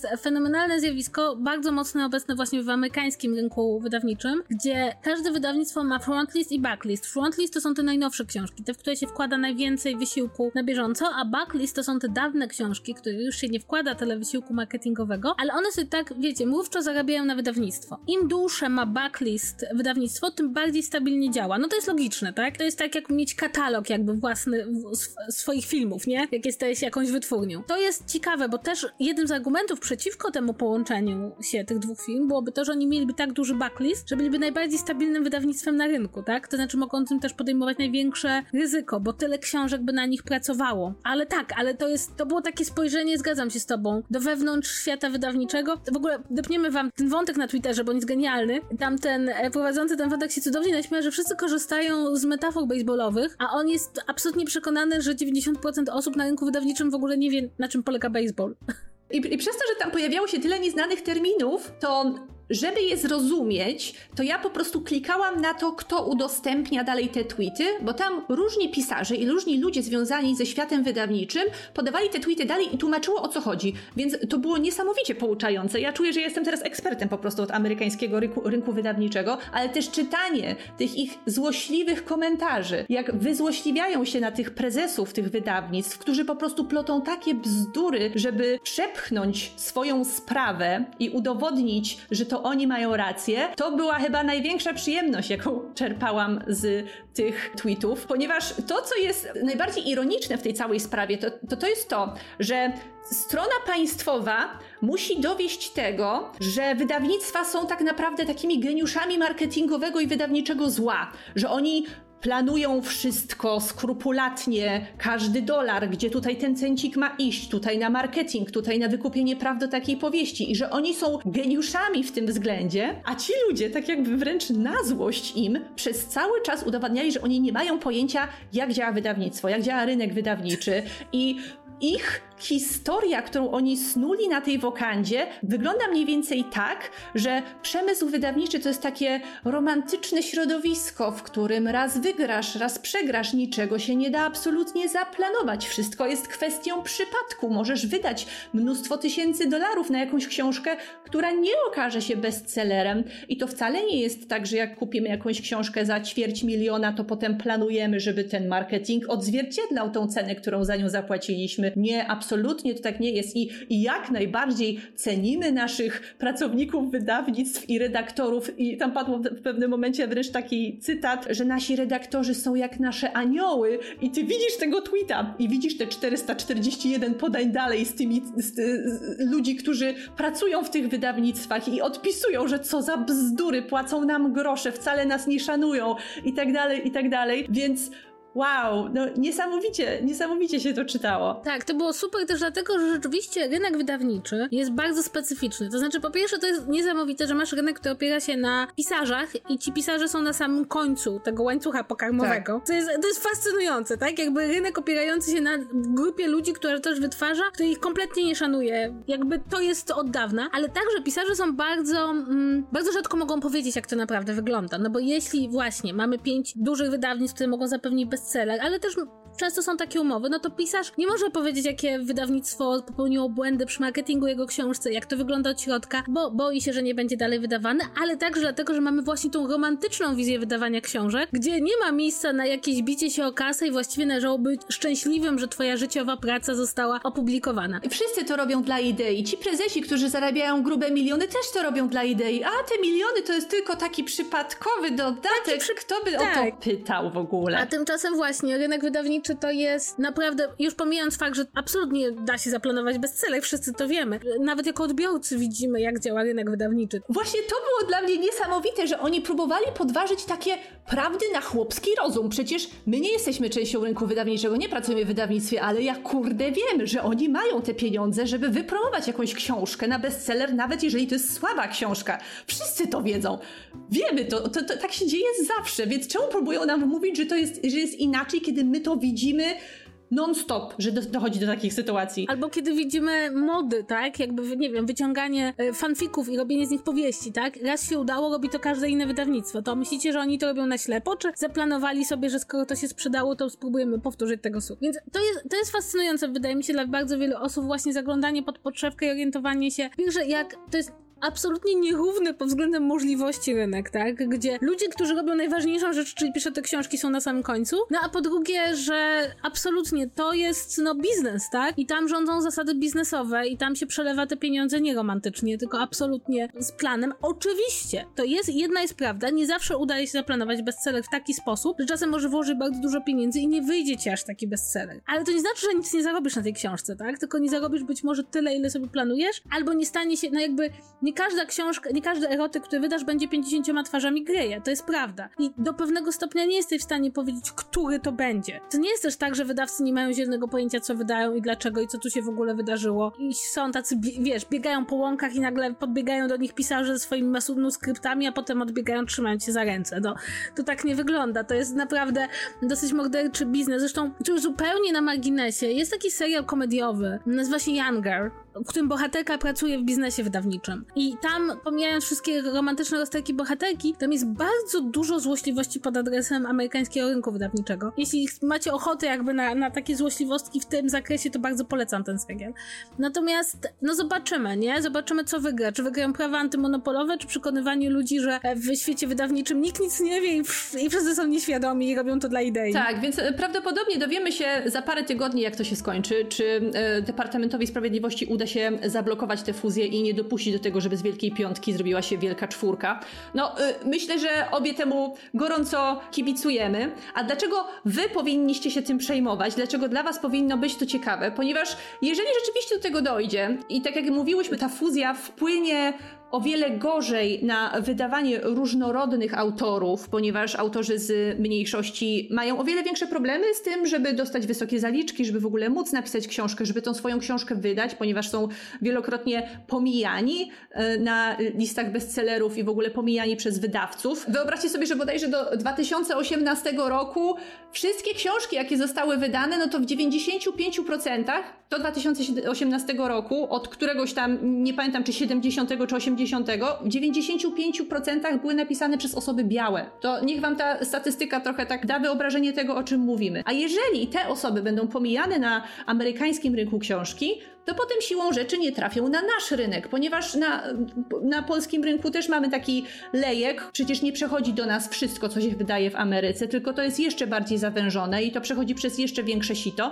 A myślę, że mamy takich słuchaczy, którzy lubią poczytać rzeczy, które niekoniecznie opowiadają o ludziach, którzy mają takie same życie jak oni. Więc pamiętajcie o tym i, i, i właśnie dlatego powinniście się tą sprawą też zainteresować. No my ją na pewno będziemy obserwować dalej, ale to nie jest jedyna sprawa dotycząca amerykańskiego rynku książki, o której chciałybyśmy porozmawiać, a drugą jest to, co ostatnio dzieje się w Barnes Noble, czyli w największej sieci amerykańskich księgarni, co do której Pisarze w pewnym momencie zaczęli się dowiadywać od swoich wydawców, od swoich agentów, że Barnes Noble odchodzi od wystawiania w księgarniach stacjonarnych wydań w twardej oprawce, czyli tych, które w Ameryce wychodzą jako pierwsze, ponieważ u nich to nie jest tak, że można dostać książkę albo z miękką, albo z twardą okładką. Na początku, jak jest premiera, to wszystko wychodzi z twardą okładką. I Barnes Noble zapowiedziało, nie, nie zapowiedziało, wyszło, że zdecydowanie ograniczy liczbę książek, debiutów w twardych oprawach, które będą wystawiane stacjonarnie. Tak, to jest ważne, że debiutów, dlatego że dla debiutanta no, najważniejsze jest to, żeby ludzie jego książkę zobaczyli i poznali. I teraz tu jest bardzo ważne, dlatego że Barnes Noble to jest fascynująca historia, bo on funkcjonował trochę w Stanach Zjednoczonych jak u nas obecnie Empik. To znaczy jest duża sieć księgarni, która stanowi konkurencję wobec małych księgarni. Przez bardzo wiele lat Barnes Noble był takim wilanem e, rynku księgarskiego, po czym małe księgarnie zaczęły masowo znikać, handel książkami przeniósł się do internetu, no i Barnes Noble stał się taką ostoją, powiedziałabym, kupowania książek stacjonarnie, czyli możesz przyjść, pomacać książkę, usiąść po To jest ten, ta, taka, ten taki ostatni bastion sprzeciwu wobec Amazona. Tak, no bo tutaj zobaczcie, że drugi raz nam Amazon wychodzi, co pokazuje taki wpływ tego absolutnego molocha na amerykański rynek, jakby, że wszyscy mają jako punkt odniesienia Amazon. Jest to ważne, żeby pamiętać, że Barnes Noble po, w obliczu pandemii zrobił pewne zmiany pod względem tego, jak wyglądają ich w ogóle księgarnie. Między innymi zwiększono przejścia między stołami i zmniejszono wielkość stołów, co oczywiście wpływa na to, że mniej książek jest eksponowanych na tych stołach. E, do tego wszystkiego dano dużo większą wolność e, menadżerom konkretnych sklepów do wybierania, co chcą pokazać, ale jednocześnie za zakończono system wykupywania stołów przez wydawnictwo. To jest coś, co też znacie z Empiku. Są takie miejsca w Empiku, w których wydawnictwa mogą zapłacić, żeby coś było na którymś miejscu. Nie, niekoniecznie to jest ta topka Empiku, tylko są takie, nie wiem, nie każda książka będzie stała w nowościach, nie każda książka będzie stała w polecanych. To, czy dana książka pojawi się w danym miejscu, zależy w bardzo dużym stopniu od wydawnictwa. E, ja na przykład wydaję w wydawnictwie WAB, które jest związane z Empikiem. To jest w ogóle pewnym problemem na rynku każdym, kiedy księgarnia i wydawnictwo są ze sobą związane no ale w każdym razie książki WAB na pewno się pojawią w Empiku, tak? I na pewno będą miały niezłą ekspozycję, dlatego że jest ten związek. Natomiast w Barnes Noble można było zapłacić za pokazanie pewnych książek i teraz tego nie ma. No, zrobił się mały dramat, zwłaszcza wśród właśnie debiutantów. No bo oczywiście można promować książkę w internecie i wszyscy doskonale znamy, sami może też to robiliśmy, widzieliśmy jak wydawnictwo promuje książkę, jak autor promuje książkę, ale istnieje jednak coś, czego się nie da przebić, to znaczy ten czytelnik, który wchodzi do księgarni, chodzi między półkami, chodzi między stołami i dostrzega naszą książkę, bierze ją do ręki, przegląda, być może dosyć impulsowo kupuje ją przy kasie, może po prostu dowiaduje się o jej istnieniu w ten sposób i mówi komuś potem, e, że ta książka jest. To jest dzisiaj, to jest bardzo ważny element tworzenia świadomości istnienia książki i tworzenia sprzedaży tej książki. Może wam się wydać to dziwne, ale nawet w Polsce tak działa, że jeśli książka nie jest eksponowana w księgarni, a jest wydana w takim trybie nie self-publishingowo, tylko w takim trybie wydawniczym, jest bardzo trudno osiągnąć bardzo dobrą sprzedaż, tak? Bo dużo osób wciąż jeszcze chodzi między półkami, wciąż jeszcze podnosi tą książkę i przynajmniej czyta, nie wiem, blurba czy, czy przegląda. Więc to jest dosyć dramatyczna różnica, zwłaszcza dla młodych autorów, którzy nie mają jeszcze ustalonej reputacji i nikt nie przychodzi po ich książki do księgarni. Tylko ludzie przychodzą do księgarni, widzą ich książki, może ją kupią, a może nabiorą świadomości, że taki pisarz jest. Co więcej, żeby w końcu trafić do tego Barnes Noble w twardej oprawie, pojawił się jeden warunek i y, został on wytłumaczony tak, że te książki tak mogą, mogą trafić na półki, jeżeli udowodnią, że dobrze się sprzedały. Ale jeżeli wcześniej twojej książki nie było na półkach i ludzie nie widzieli jej w księgarniach, to jak masz zachęcić tych ludzi do tego, żeby tę książkę kupili, żeby ona się sprzedała i żeby pokazała, że może się sprzedać w iluś tam tysiącach egzemplarzy, żeby zasłużyć na to, żeby pojawić się na półkach Barnes Noble. Więc tutaj nam się pojawia taki absurd, który takie paragraf 22, tak, że nie da się tego rozwiązać i jak się okazuje, te zmiany najbardziej uderzą znowu w kogo? E, nawet nie tyle w autorów z mniejszości, autorów e, o niebiałym kolorze skóry, ale co ciekawe, autorów, którzy piszą książki dla dzieci i dla e, powiedzmy takiej młodszej młodzieży. Już mówimy tutaj o, o, o, czytelnikach od wieku 10 do 12 lat, to tam middle grade to się nazywa, czyli tak jakby powiedzmy ta średnia klasa. I to są ludzie, którzy ruszyli tłumnie na Twittera, żeby powiedzieć o tym, co się stało, bo oczywiście Barnes Noble nigdy nie ogłosił oficjalnie, że coś takiego robi, ponieważ gdyby powiedzieli to publicznie, to spadłyby na nich gromy jeszcze większe, chociaż to nie jest tak, że nie spotkali się z żadną krytyką, bo ta sprawa była szeroko komentowana w mediach, przynajmniej w tych mediach, które ja widziałam. I ci autorzy zaczęli opowiadać o tym, że na przykład zadzwonił do nich ich wydawca i z dnia na dzień, tydzień przed premierą książki, powiedział im, że twojej książki nie będzie w księgarniach. Nie będzie w największej sieci księgarni w Ameryce i że mają wycofać ten y, nakład i że można tą książkę wtedy sprzedać tylko internetowo, przez sprzedaż taką bezpośrednią z wydawnictwa, ale że Barnes Noble jej nie wystawi. I wyobraźcie sobie, w jakiej oni teraz sytuacji zostali postawieni. Ci ludzie po prostu mówili, że dowiedzieli się o tym i zaczęli płakać, bo na przykład y, książkowy czy tam literacki dorobek ich życia w tym momencie no, wisi na włosku i już nie będą w stanie zrobić takiej kariery w książkach, jaką, na jaką zasłużyli pisząc tą książkę i podpisując umowę z wydawnictwem, bo wszystko się rozbija o, o kanał dystrybucji. Tak, a zwłaszcza, że to jest jeszcze ważne, prawda? Książki dla dzieci, książki, które są ilustrowane bardzo często, to są książki, które bardzo wiele osób kupuje po przyjrzeniu, po dotknięciu. Jakby ta fizyczna kopia jest tutaj bardzo ważnym elementem sprzedaży. No bo nie, to nie są książki, które ludzie kupią na przykład w e-booku, no bo nie chodzi o to, żeby no, książki dla dzieci, prawda? To w ogóle w Polsce najlepiej sprzedającą, najlepiej zarabiającą pisarką jest autorka książek dla dzieci. Między innymi dlatego, że prawda, każdy kupi, chce kupić tą wersję papierową. I jeśli takiej książki nie ma, to jej nie ma. Po prostu jej nie ma. To nie jest tak, że ludzie wejdą do internetu kupić taką książkę. I to jest dużo, bo jest też trochę tak, że prawda, powieść, no to może e-book, tutaj coś. Natomiast tutaj to jest tak, że ludzie idą do księgarni po to, żeby obejrzeć ilustrację, przejrzeć, żeby dziecko, nie wiem, wzięło spółki i przyniosło rodzicom i powiedział to chce. To nie jest do końca ten sam rodzaj sprzedaży. No i też to po, po, raz kolejny mam, nam się ładnie te dwa wątki splatają, nie? Czyli co się dzieje, kiedy dochodzimy do sytuacji właściwie monopolisty. Pomijając już fakt Amazona jest sprzedaży internetowej, która robi dumpingowe ceny, no to także Barnes Noble jest w takiej sytuacji, w której nie mając wielkiej konkurencji od mm, księgarni lokalnych, prawda, specjalistycznych, ale w mniejszych miejscowościach, no bo tam wiecie, to nie jest dramat na Nowy Jork, to jest dramat na mniejsze miejscowości. A dlaczego decyduje się na takie, a nie inne ruchy? No bo dlatego, że wykańcza się trochę rynek książki papierowej, on się robi coraz trudniejszy Także dlatego, że pewne praktyki monopolowe, które działały kilka czy kilkanaście lat temu, w tym momencie już nie działają. Także dlatego, że mamy olbrzymi światowy problem z papierem, tak? Książki są, będą coraz droższe, ponieważ mamy problem z papierem wynikający zarówno z zerwania łańcucha dostaw, to znaczy to, że po prostu e, ten płynny łańcuch dostaw, który sprawiał, że mogliśmy mieć papier, e, szedł łatwo, a także dlatego, że nie opłaca się produkować papieru na książki, kiedy można produkować papier na opakowania. A opakowania są teraz bardzo pożądane, ponieważ zamawiamy więcej przez internet. I to wszystko sprawia, że a książki stają się coraz droższe, a to sprawia, że ludzie mniej kupują książek, a mamy jeszcze ogólnoświatowe problemy gospodarcze, ale także sprawia, że ten biznes jest coraz bardziej niepewny. Więc jak widzicie, mamy tu bardzo, bardzo wiele czynników, łącznie z tymi globalnymi, i to wszystko sprowadza się do tego, że e, Megu mówiła, ci autorzy zostają w strasznej sytuacji, ale też ponownie, dlaczego nas to ma interesować?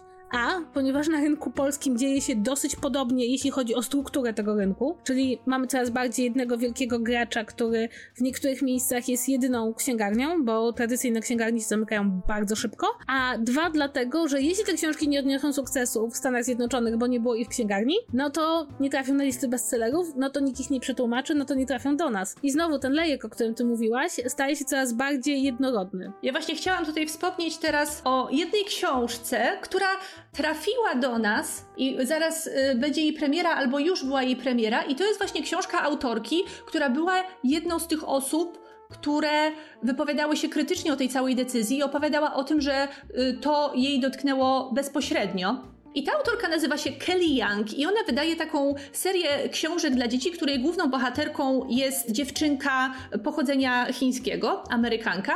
I ta seria zostanie wydana u nas w wydawnictwie Zygzaki. Pierwsza część nazywa się Motel Kaliwista. Więc możecie się tym zainteresować, bo nie wiem, prawdopodobnie ilość książek sprzedanych na rynku polskim nie będzie miała większego wpływu na to, jak ta książka będzie się sprzedała w Ameryce. Tym bardziej, że w Ameryce to już wyszło parę części tej historii, ale to jest właśnie jedna z tych pisarek, które bardzo głośno oberwały tej całej aferze. Więc jeżeli po prostu chcecie się poczuć lepiej ze sobą, to można ją wesprzeć i kupić jej książkę po polsku. Tak, e, słuchaj, Mago, omówiliśmy sprawy mega biznesowe, e, takie, które pokazują, jak wyglądają te biznesowe bebechy rynku wydawniczego w Stanach. A teraz będzie politycznie, dlatego że Stany Zjednoczone są jeszcze takim krajem, w którym co pewien czas ktoś zakazuje książek. I najczęściej do tego zakazywania książek dochodzi w ramach bibliotek szkolnych. To zwykle wygląda w ten sposób, że zbiera się taka rada szkoły i ona decyduje, jakich książek w danej bibliotece szkolnej nie będzie, jakie są zakazane. Czasem dochodzi do tych zakazów, czy do prób tych zakazów na poziomie stanowym. Jakkolwiek wydawałoby nam się to dziwne, to jest to ciągłe zagrożenie dla rynku wydawniczego, zwłaszcza, że te głosy podnoszą zwykle bardzo konserwatywne grupy i to takie, dla których to nie Harry Potter jest największym zagrożeniem, ale e, nieco inne pozycje. Mego, ty chyba masz spis pozycji, które ostatnio chciano zabraniać. To znaczy, y, mogę wam przytoczyć jedną sprawę, która parę dni temu chyba miała swoje zakończenie, ponieważ wniosek w tej sprawie został szczęśliwie przez sąd oddalony. I do czego tutaj doszło? W Virginii jeden z y, republikańskich bodajże senatorów próbował doprowadzić do tego, że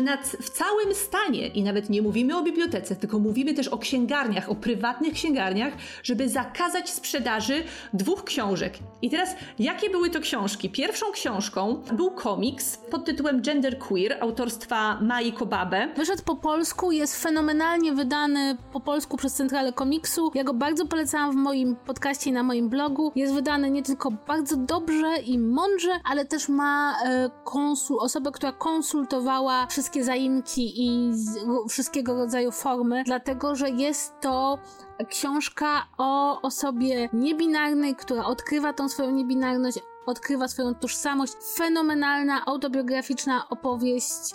Polecam absolutnie wszystkim, niezależnie od tego, kim się czują. Jeden z lepszych komiksów, jakie czytałam od dawna. No i ty mi teraz możesz powiedzieć, bo ja tej książki, tego komiksu nie miałam okazji przeczytać, ale widziałam te fragmenty w internecie, które miałyby doprowadzić do tego, że ten zakaz zaistnieje i ja nie dostrzegłam żadnych nie wiadomo jak nacechowanych erotycznie albo wulgarnych scen, bo to o to się, o to się rozchodziło, że ten komiks obraża publiczną moralność, tak? Z tego paragrafu miał zostać zakazany. No nie, to znaczy oczywiście tam osoba autorska opowiada o swoich doświadczeniach seksualnych i tam to jest, ale jest to wszystko, słuchajcie, tak zrobione i pokazane, że absolutnie nie ma mowy o żadnej obrazie czegokolwiek. To trzeba być jakimś republikańskim płatkiem śniegu, żeby się na to obrazić. Nie no, oczywiście tam jest, jest są takie momenty, prawda, kiedy dochodzimy do kwestii seksualności, jak, jakby to miało wyglądać dla tej konkretnej osoby i co by ją satysfakcjonowało głównie w zakresie dysforii, jaką odczuwa, ale absolutnie to jest wszystko pokazane, to nie jest pornografia, absolutnie, to w ogóle nawet nie leżało obok pornografii, to wszystko jest bardzo mocno w osobistym doświadczeniu, zresztą naj, jakby największy nacisk jest, nacisk jest właśnie na tożsamość, na kwestię dysforii, na rozmowę o zaimkach, na takie trudne szukanie samego siebie. I, i jeśli ktoś po przeczytaniu tego komiksu doszedł do wniosku, że on obraża jakąkolwiek moralność, to chyba nie zrozumiał, o czym ten komiks jest. Naprawdę, no, ja czytam tych komiksów bardzo dużo i, i I naprawdę to nie jest, to nie są takie treści. Część osób jak widzi coś, co jest w formie powieści graficznej, to myśli, że to jest dla dzieci. Nie, no to nie jest dla dzieci, tak? Ale tam nie ma takich rzeczy, znaczy ja może już jestem, wiecie, poziom dewiacji tysiąc ja już po prostu wszystko mi się wydaje okej, okay. ale nie, no, no miałam niedawno tą książkę, no bo mam ją, po prostu patrzę na nią, bo tam leży i nie mogę sobie przypomnieć żadnego momentu, w którym mogłabym pomyśleć, że to jest gdzieś po bandzie. Chyba najbardziej poruszający w ogóle związany z fizycznością fragment to jest, kiedy ta osoba opisuje, jak straszliwą wizytą była dla tej osoby wizyta u ginekolożki, tak? Jakie to było straszne. Jakby to jest jedyny moment, w którym ja poczułam taki dreszcz na ciele, bo pomyślałam sobie, jakie to musiało być straszne, ale nie, absolutnie. W ogóle nie wiem, jakby trudno mi nawet znaleźć, wiesz, trudno mi sobie nawet przypomnieć moment, w którym można byłoby pomyśleć takie rzeczy. No. Moje pytanie było oczywiście pytaniem retorycznym, ponieważ no tutaj od razu widać, że to jest y, próba prawnego zakazania książki motywowana głównie złośliwością i tą słynną wojną kulturową, o której w Ameryce i nie tylko w Ameryce, ponieważ mnóstwo tych takich odszczepieńców jest przeszczepianych na nasz grunt, no zachodzi w ostatnich czasach, ale żeby zobaczyć, jak bardzo przypadkowe są te te pozycje, w które tutaj republikanie próbują mierzyć i ich zakazywać. Drugą książką w tej sprawie był,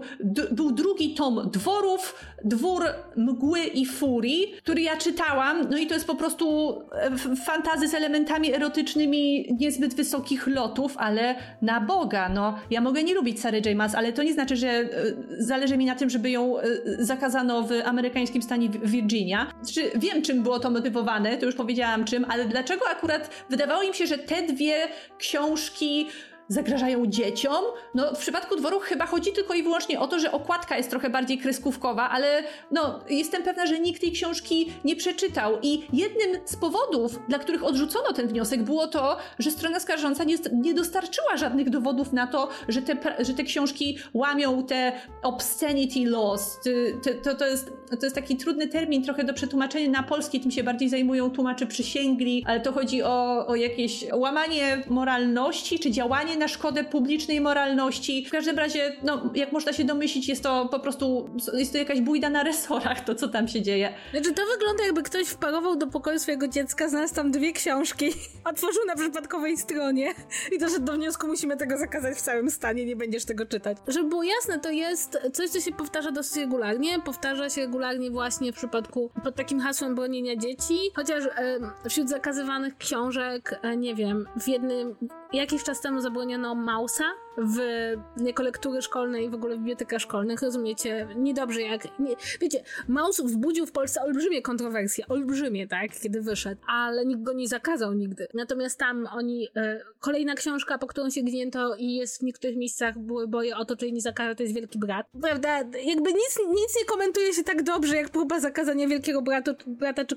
folwarku zwierzęcego. Jakby tutaj uwaga na marginesie, nikt, kto naprawdę szanuje wolność i demokrację, nie próbuje zakazać Wielkiego Bratu i Wielkiego Brata i folwarku zwierzęcego. Te powieści, które mają wątki queerowe, gdzie się pojawiają osoby trans, gdzie się pojawiają osoby niebinarne, stały się w ostatnich latach takim punktem bardzo zapalnym, no bo to jest wpisane w tą taką wizję, którą w Stanach Zjednoczonych zwłaszcza republikanie popierają, no że młodzież się naczyta, a, a potem każdy z nich będzie chciał być trans albo niebinarny i to jest po prostu przekupywanie młodych ludzi przez y, LGBTQA agendę. Na niczym innym nie zależy, prawda, osobom trans niż to, żeby więcej dzieci było trans, bo oczywiście wszyscy zmieniamy naszą tożsamość pod wpływem książek, prawda? To jest powszechne. Tak, to tak samo dzieje się u nas przecież, nie? Tak, a że zbiegło się to z tym, że mamy więcej osób trans i niebinarnych, dlatego że świadomość się zwiększa i po prostu coraz więcej młodych ludzi zamiast męczyć się kilkadziesiąt lat, czy czekając do dorosłości zaczyna już w wieku nastoletnim mówić, że być może ten binarny podział na męskie i żeńskie nie, im nie odpowiada, albo jednak mimo wszystko odczuwają dysforię, albo że po prostu czują się nie tej płci, którą przypisano im po urodzeniu, no to bardzo łatwo połączyć te dwie rzeczy. Skoro jest więcej książek i więcej transowych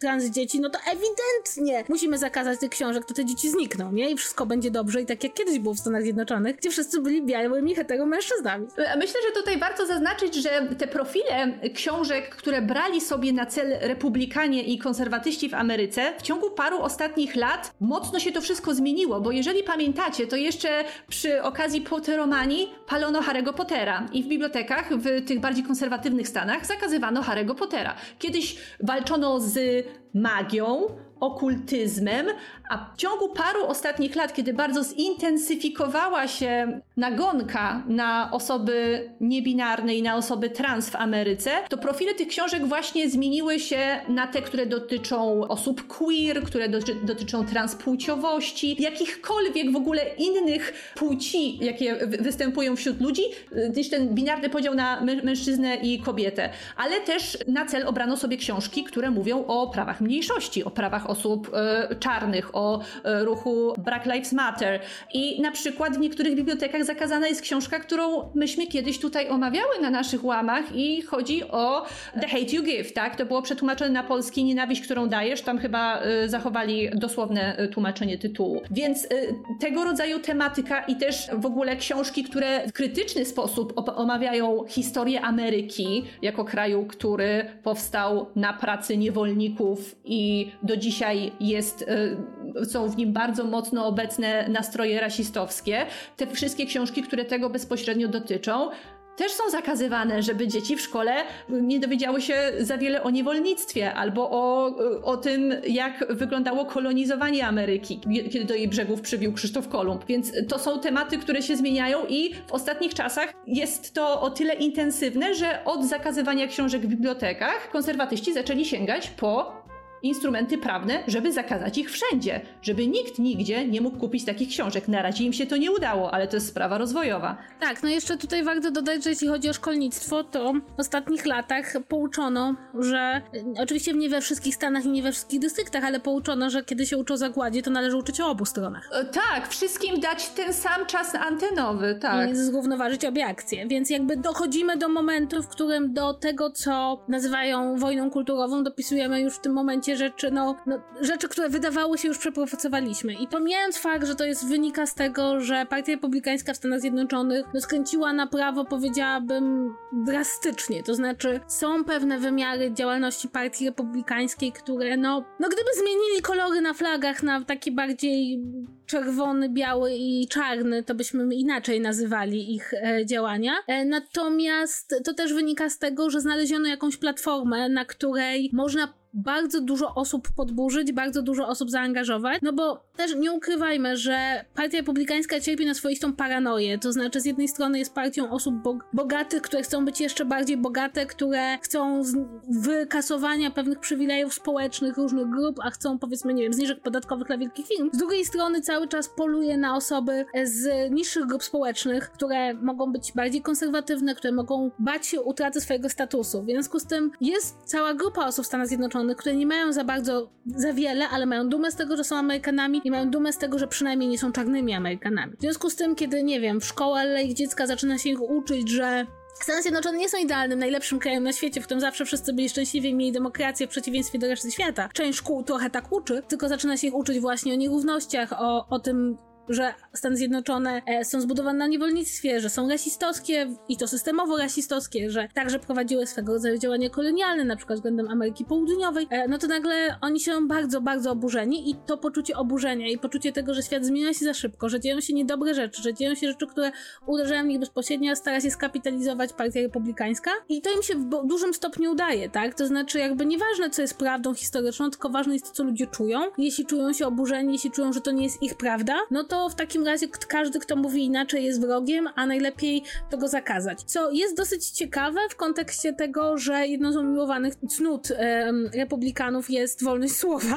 Dopóki dotyczy, do, dopóki dotyczy republikanów, to jest najświętszą wartością. Kiedy ma z niej skorzystać ktoś inny, to już nie, nie, nie za bardzo. I to jest warto, warto to obserwować, dlatego że ten schemat działania, em, bardzo wiele ugrupowań mających tendencje autorytarne, czy prawicowe stara się przeszcze przeszczepić także na inne kraje. To znaczy właśnie uznać, że głównym polem sporu nie są kwestie polityczne, ekonomiczne i gospodarcze, tylko kulturowe. I twoja lojalność ma być z ludźmi, którzy są podobni do ciebie pod względem kulturowym, a nie ekonomicznym. E, co jest doskonałym sposobem na to, żeby na przykład osoba, której opłacałaby się bezpłatna opieka zdrowotna, nie wiem, pomoc finansowa od państwa, umorzenie jakiegoś długu, e, głosowała na ludzi, którzy dają wielkie zniżki wielkim korporacjom. Tak, i y ta konserwatywna strona w tym sporze bardzo często zaprzęga do swojej walki rodziców, tak jakby podjudzając ich przeciwko instytucji szkolnictwa, sprzedając e, wizję tej instytucji jako tą, która chce zdemoralizować ich dzieci i zmienić im płeć. I jest tam dużo takich organizacji, na przykład konserwatywnych matek, które po prostu aktywnie działają na rzecz tego, żeby te książki w tych szkołach zostały zakazane. Też warto zwrócić na to uwagę, dlatego że te strategie to jest coś, co też pojawia się w Polsce. Namawianie rodziców do tego, żeby wysyłali jakieś zgody do szkoły, żeby dziecko nie uczestniczyło w takich a takich zajęciach. No w takich rzeczach się u nas specjalizuje Ordo Juris, który bardzo mocno e, wzoruje się na swoich e, kolegach i koleżankach z Ameryki, a w Ameryce przez to dochodzi do takich sytuacji, że o swoje bezpieczeństwo boją się bibliotekarze, bo po prostu do biblioteki w pewnym momencie wpada grupa wściekłych matek, wściekłych ojców i zaczynają zdejmować książki z półek. Albo wszyscy wypożyczają te książki, które chcieliby, żeby były zakazane i co robią? Nie oddają ich nigdy. Więc co mają potem wypożyczyć te osoby, które chcą przeczytać jakąś książkę w dobrej wierze? No one po prostu z, z bibliotek znikają. Więc yy, dochodzimy do takiej dosyć trudnej i ciężkiej sytuacji dla osób pracujących w szkolnictwie, że one są bezpośrednio zagrożone i one boją się o swoją pozycję, swoją pracę, swoje bezpieczeństwo fizyczne, bo nie wiedzą, czy ktoś ich czasem nie zaatakuje. Przez takie zastraszanie, bo to wszystko ma oczywiście efekt mrożący, no mogą oni dwa razy zastanowić się następnym razem, jeżeli jakieś dziecko, jakiś nastolatek eksplorujący swoją seksualność będzie chciał przeczytać taką książkę, która mu w tym pomoże i poprosi o nią w bibliotece i na przykład zastanowią się, czy na pewno mu ją dać czy jeżeli mieliby potem z tego powodu mieć jakieś problemy. Tak, czy chociażby no, młody, nie wiem, czarnoskóry uczeń chcący poczytać opowieść, która opowiada o nim. I to jest y, tutaj jakby kluczowe, tak? To znaczy biblioteka nie stanowi, jakby w swoim zamiarze, w swojej idei biblioteka zbiera książki, nie ocenia ich zbiera je, udostępnia czytelnikowi, ocena tych książek należy do czytelnika. Kiedy dajemy bibliotekom moralne wytyczne, co jest dobre, a co jest niedobre, no, no jesteśmy na bardzo niedobrym kursie, tak? Jakby wydaje mi się, że my w Polsce wiemy, co się dzieje, kiedy pojawiają się organy, które za nas decydują, co mamy czytać i, i w jaki sposób. Jedyna rzecz, której się trochę cieszę, to im więcej książek zakazujesz, tym bardziej ludzie chcą je przeczytać, więc podejrzewam, że ilość młodych czytelników, pewnych klasyków może trochę wzrosnąć, bo ja podejrzewam, że namówienie młodych ludzi, żeby przeczytali Wielkiego Brata, czy, czyli rok 1984 Orwella jest trudne obecnie, natomiast jak zakażemy tej książki, to po prostu będą czytać ją pod kołdrą nocami, bo nie ma nic lepszego niż czytać książki, które nie pozwolą ci czytać rodzice. Więc to jest jedyny plus, jaki widzę tej sytuacji, ale też um, jakby tak pokazując pewne mechanizmy, które tutaj pokazujemy wam, to wszystko, to, to niestety potencjał tego, co się dzieje w Stanach Zjednoczonych się rozlewa na, na całą kulturę światową. No to jest po prostu kwestia hegemona. To jakby trochę wracamy do monopolu, nie? I co się dzieje, kiedy mamy taki, tak, tak wielką firmę? Kultura amerykańska jest wielką firmą, tak? I tutaj mamy i problemy biznesowe, i problemy rynkowe, i też, jak widzimy, problemy po prostu w tym, jak to działa od strony politycznej i jak bardzo kultura jest takim kanarkiem w kopalni, tak? Tam, gdzie się robi, dzieje źle w kulturze, możemy powiedzieć, jeśli dzieje się źle w kulturze, nie ma szans, żeby na innych polach działo się dobrze. Jeśli działa prawa antymonialne, monopolowe nie działają w kulturze, nie ma szans, żeby prawa antymonopolowe działały w innych gałęziach gospodarki. Jeśli e, mamy dominację jakiegoś podmiotu, który sprawia, że właśnie można blokować autorów, to możemy być pewni, że w innych gałęziach gospodarki działa podobnie. I w końcu, jeśli mamy tą moralną panikę, która wraca co pewien czas w zakresie kultury, to możemy być pewni, że rozleje się po prostu na wszystkie inne problemy społeczne i im ostrzej występuje w zakresie kultury, tym ostrzej będzie występować gdzie indziej. I dlatego interesowanie się kulturą to jest kluczowa dziedzina interesowania się światem. Tak. I nakreśliły, nakreśliłyśmy przed Wami troszeczkę pesymistyczny obraz tego, jak w tym momencie wygląda w Ameryce rynek książki, ale wydaje nam się, że jeżeli ktoś mocno interesuje się książkami, mocno interesuje się tym, co się dzieje u nas w Polsce, w księgarniach, to warto też wiedzieć, jak to wygląda w tym kraju, z którego najwięcej książek jednak do nas spływa w formie przekładów. Więc będziemy dla Was te wszystkie sytuacje obserwować dalej. No, na pewno jeżeli coś się w tej, w tej kwestii wydarzy, dowiecie się o tym od nas z social mediów. Warto też nadrobić sobie na przykład te wątki dotyczące całego e, procesu Pingwina i Simona, które można znaleźć na Twitterze. Spróbujemy jeden, ten najfajniejszy Wam podlinkować w opisie podcastu. No, to były tylko trzy sytuacje, które wykorzystałyśmy jako, jako przykłady. I na razie zostawimy Was z tym, bo to i tak jest dosyć dużo informacji do przetrawienia. Nie pamiętam, kiedy ostatnio miałyśmy taki odcinek, powiedzmy, bardziej edukujący i dostarczający tyle informacji, co y, Wikipedia książkowa, trochę. Ale mamy nadzieję, że taki odcinek też Wam się spodobał. Tak, i słuchajcie, jak mówimy, szukamy jakiej drogi. Wydaje mi się, że takie omawianie rzeczy około książkowych wciąż nas bardzo bawi. Dawno tego nie było, a wydaje mi się, że trochę my same tym żyjemy i to gdzieś tam wymieniamy się tymi uwagami i wątkami na Twitterze i podsyłamy sobie artykuły i tweety, więc chcemy was też wciągnąć, prawda, jak to jest żyć tym rynkiem książkowym, nie tylko w Polsce. Nie wiemy, czy uda nam się przywrócić taką regularność, że będziemy mogły się żegnać, mówiąc do zobaczenia za tydzień, do zobaczenia za dwa tygodnie, do zobaczenia za miesiąc, więc kończymy mówiąc wam, że do zobaczenia szybciej niż się spodziewacie w ten piękny sposób, a jednocześnie cały czas przypominamy, że zawsze możecie oceniać nasz podcast, lajkować go, dzielić się, komentować, bo to też jest dla nas bardzo ważne i to też daje nam bardzo dużo energii do e, nagrywania dalej. I możecie też napisać maile na kontaktmałpa czytuczytu.pl. I w tym odcinku to już by było wszystko. Mamy nadzieję, że Wam się podobał. Dziękujemy za wysłuchanie i do usłyszenia następnym razem. Pa, pa! Pa, pa!